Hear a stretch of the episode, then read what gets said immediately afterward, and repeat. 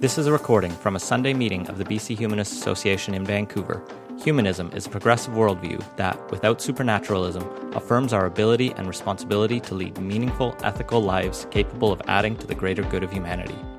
To learn more about humanism and to support our work, visit bchumanist.ca and make sure to follow us on Facebook, Twitter, and Instagram, and be sure to subscribe to the BC Humanist podcast. The opinions expressed in this podcast do not necessarily reflect those of our staff or board of directors. I'd like to tell you about the Victoria Secular Humanist Association, um, which is uh, attempting to do some of the same things that your BCHA uh, does here in Vancouver. We do it differently. We have different resources to do things with. And so uh, uh the first thing I wanted to say in this regard is the perspective that uh, we follow, that probably you do too. Um, some of this comes from the work that uh, Glenn Hardy put together, and some of it comes from what Theo Meyer put together from uh, back in the uh, about 10, 10, 15 years ago. Nature is the totality of being. Uh, humans, like all other animals, are products of evolution, and humans are responsible for their own actions. I mean, we, we all agree on those things. Secondly, humanism is a philosophy of life or life stance, sees no need for God authority. We can be good without God. I mean, this is, we all know this. Humanism recognizes mythology for what it is it can be great literature, uh, it can be allegorical, but it ain't the truth. So uh, that's uh, something that we, again, all agree on. But the important thing on this slide beyond that is that the humanist principles put together by the, Amsterdam, the uh, International Human, uh, Humanist and Ethical Union in Amsterdam uh, in 2002 uh, provides a very, very comprehensive list of principles, which we found very useful there's also our own Declaration of Principles, which dates back well before that. And there's a book by Gary Bauslaugh. He's one of our members, former editor of Humanist Perspectives. Um, and uh, I recommend you get a copy of this book because he's dealt with the seven principles that IHEU put together, and he's organized a series of 35 essays to enlarge upon that. And they are not, as most humanists are not, they're not always consistent with each other but they provide different perspectives on the humanist principles. And so I encourage you to look up that book. Gary published it a couple of years ago. I guess 2014 is almost four years ago now. But uh, it's well worth, uh, well worth getting.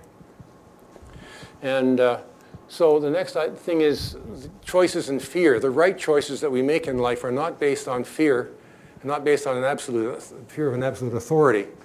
Uh, and it's important for us to keep this in mind they're based on the need, uh, on, on promoting the best things for humanity.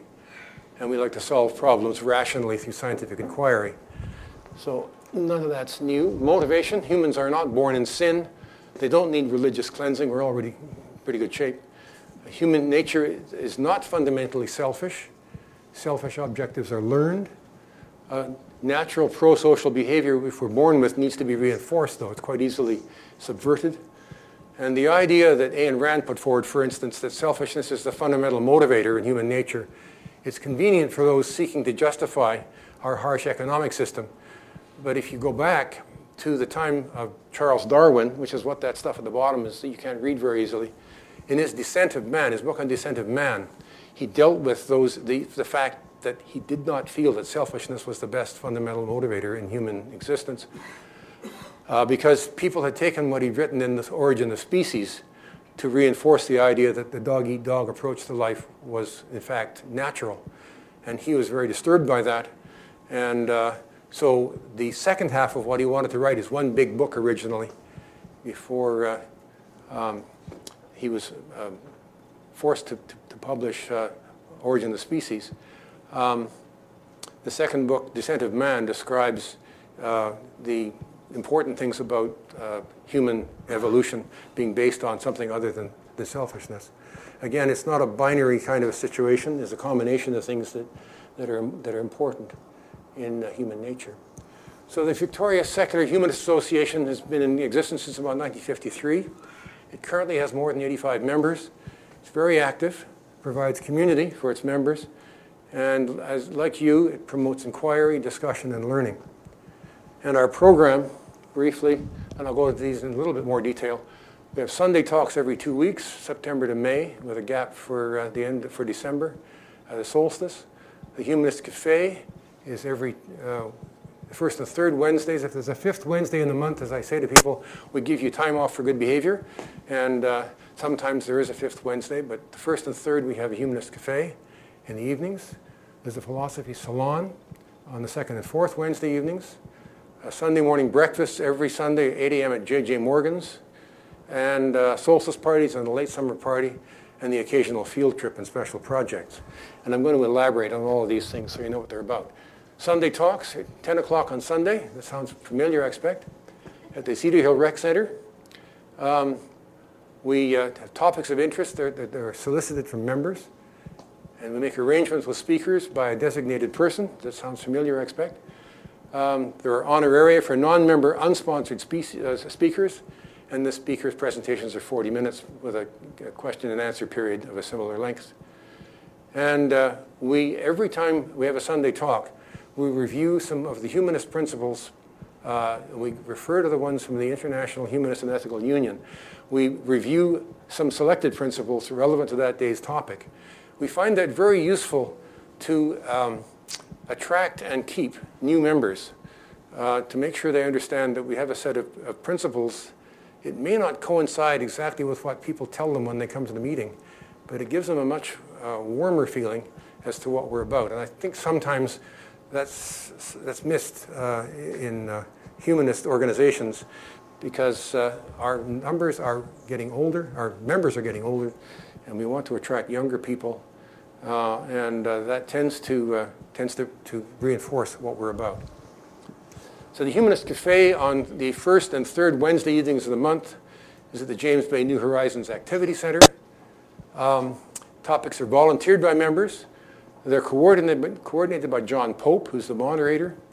Um, there's an outline sent out a few days beforehand with a, a lot of URL references. It's posted, as I said, the weekend before. And John runs a moderated discussion after a, 15, a 10 or 15 minute introductory statement by the person who's uh, volunteered to, to uh, initiate that particular topic. And we have no problem keeping the discussion going. Uh, that probably comes as no, no news to you folks. Humanists tend to like to talk and tell other people what they think. The Philosophy Salon is every second and fourth Wednesday evenings of the month at the uh, Bent Mast Pub, um, opposite Thrifty's in the James Bay Village the Philosophy Salon is actually affiliated with VSHA. It's run by uh, some people, some of whom are members of VSHA and some of whom are not. And it tends to attract new members uh, who are um, not uh, necessarily, uh, who don't, don't, exactly identify as being uh, secular humanists. So it acts as a bridge. Topics are chosen by a popular vote at the previous session, and so it's known two weeks in advance as to what's going to be discussed. They tend to be one word topics. And uh, the uh, discussions are much more esoteric than the ones that occur at the cafe, but they're no less interesting. And uh, uh that's uh, another source of activity for us. Sunday morning breakfasts. For those willing to get up early on Sunday mornings, uh, we have a social hour. Performs the same function as your pre-talk social half hour here, in that we get a chance to talk to each other. Um, J.J. Morgan's restaurant is, uh, at, is Mackenzie at Cedar Hill Road, and uh, they know us well enough so that when the waiter, well, the waitress in particular that I'm thinking of, Gwen, comes around to the table and she asks each one of us uh, if we want the usual. And she's got them all stored up here somehow. And uh, the other waiter is uh, not so good at that, but he's very good at coming along and standing over you while you're having a discussion and chiming something you need, need to know he's got a degree in history from UVic, and uh, he's uh, quite knowledgeable and quite willing to tell you what he thinks. And uh, it's a neat place to go for breakfast. Turnout at events Sunday talks about 25 to 40, Humanist Cafe uh, 15 to 25, Philosophy Salon 15 to 25, breakfast on Sundays 10 to 20, parties somewhere between 25 and 45, and field trips. We have a maximum capacity usually of 20. Sometimes it's a smaller capacity than that. The next field trip we're going to have is organized by one of our members, probably to go to the uh, Royal BC Museum to see the nature photography, the an- annual nature photography display, uh, which is currently on there. We have had field trips to fossil beds, field trips on forestry, field trips on fish hatchery, a number of things where you need to know a bit more about how the world works. Finally, there's a special project called the Walk Through Time Project, which has been going on for some time, uh, spearheaded by Al Wisely. And his objectives, our objectives, are to demonstrate physically the enormity of time required for all the stages of evolution to have taken place uh, by having a trail for people to walk along and see uh, how, much, how much time it takes to uh, go through all the processes that are required. Um, he also is preparing a website with links that can be accessed while you're on the trail.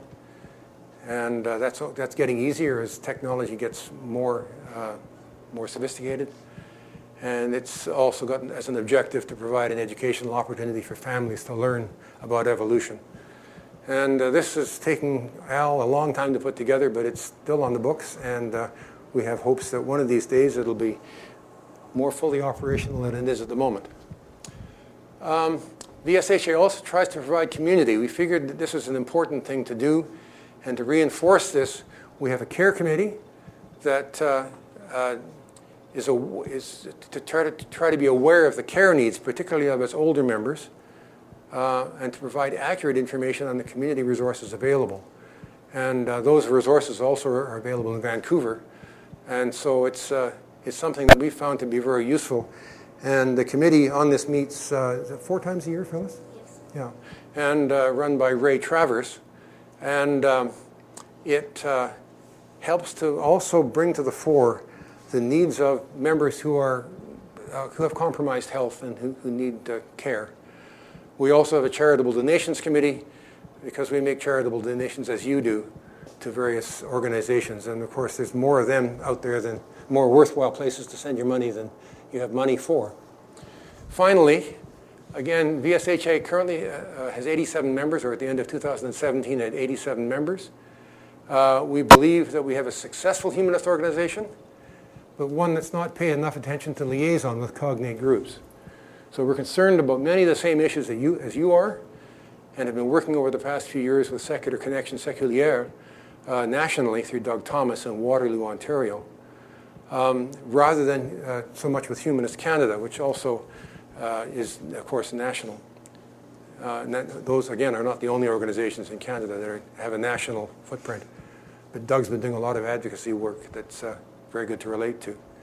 It's our intention then that this presentation today help to increase cooperation with you people, and that's why that's one of the reasons why I'm here.